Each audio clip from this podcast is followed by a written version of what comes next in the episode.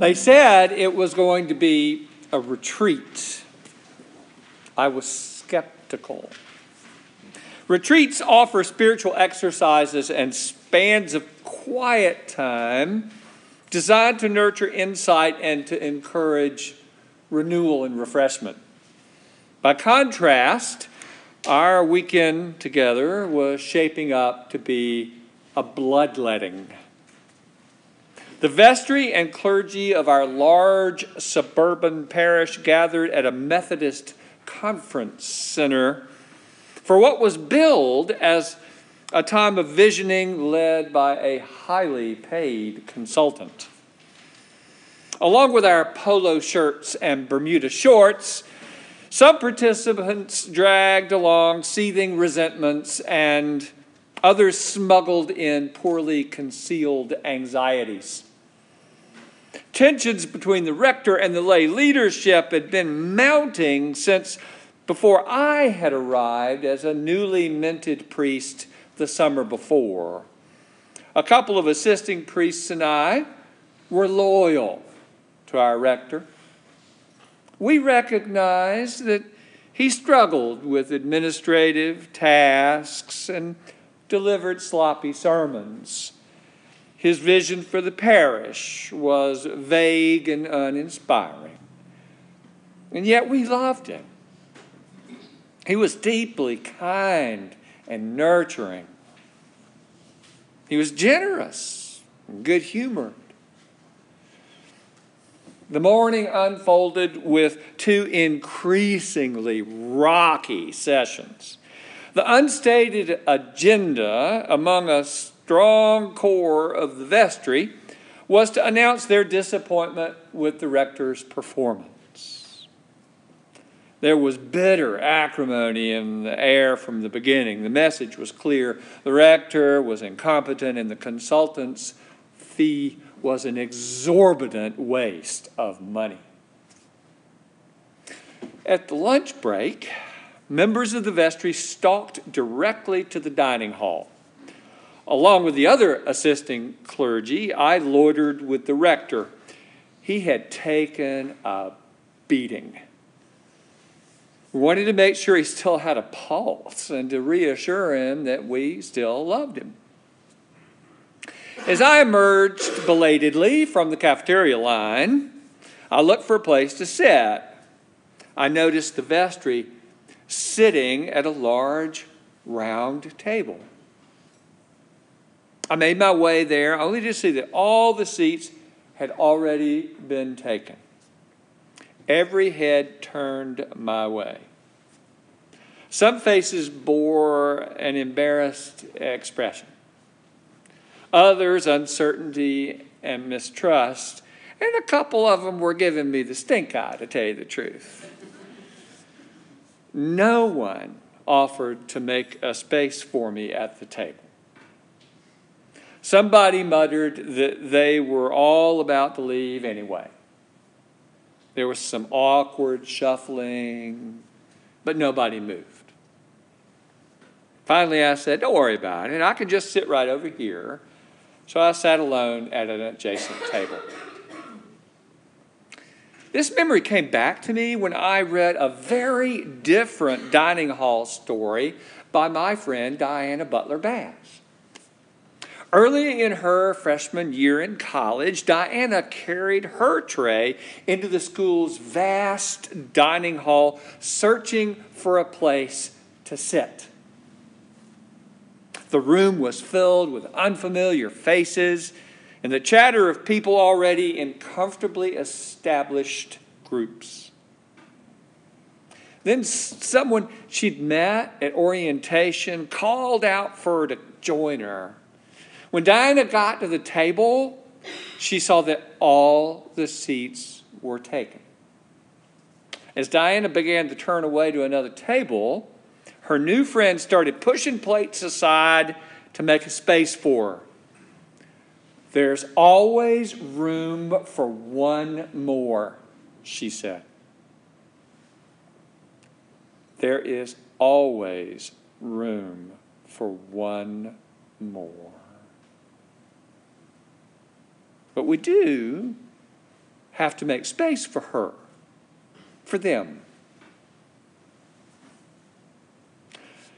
I had known each of these vestry members before that wretched retreat and awkward lunch experience.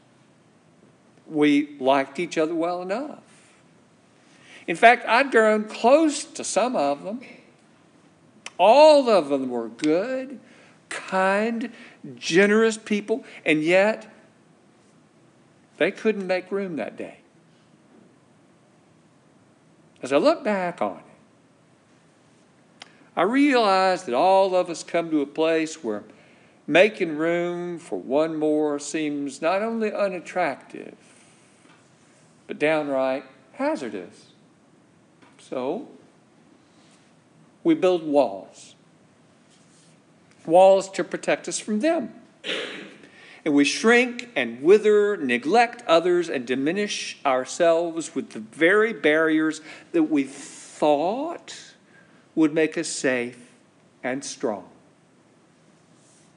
So I guess it should come as no real surprise that Jesus identifies himself as a gate The church calls the fourth Sunday of Easter today the Good Shepherd Sunday. We read different portions of John's 10th chapter each of the three years of our lectionary cycle. Preachers and teachers invite us to imagine Jesus as a gentle shepherd carrying a lamb on his shoulders. Kitschy artists and artisans couldn't have asked for a better subject. Sweet Jesus carries each of us as his precious lambs. I even have one of those statues, so it's really all right. Well, I hate to break this to you, but the Good Shepherd narrative includes the odd, unromantic image of Jesus as the gate in the sheep pen.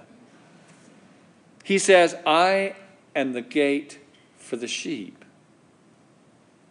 Jesus is more interested in gates than he is in walls. We build plenty of walls. That's our problem. What we need is a gate. Many of us remember the adage good fences make good neighbors. Y'all ever heard that before? Yeah. And maybe you're thinking something like that right now. That phrase came to many of us from Robert Frost's familiar poem, The Mending Wall. And there's an irony and perhaps a fearful resistance at, at the work when we recall it. You see, we're either unwittingly or deliberately recalling it out of context. As my friend Diana reminds us, the poem deliberately and artfully calls the virtue of building walls into question.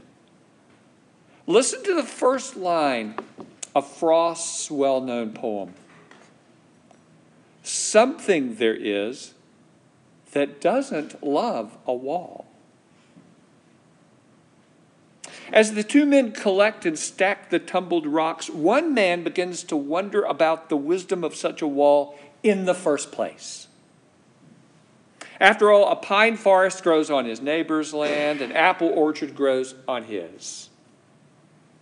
They're building the wall just for the sake of separation. Pines and apple trees don't pose a threat to one another. The second man utters the phrase about fences and neighbors unreflectively. It's what he learned as a child, I suppose. He remains untroubled by his neighbor's musings. Those words fall upon deaf ears. And yet, there remains something that doesn't love a wall the frozen rain and the shifting earth, the burrowing rabbits and the frantic beagles never stop their work. Ragged gates keep tumbling open by a force that neither neighbor can resist or eradicate.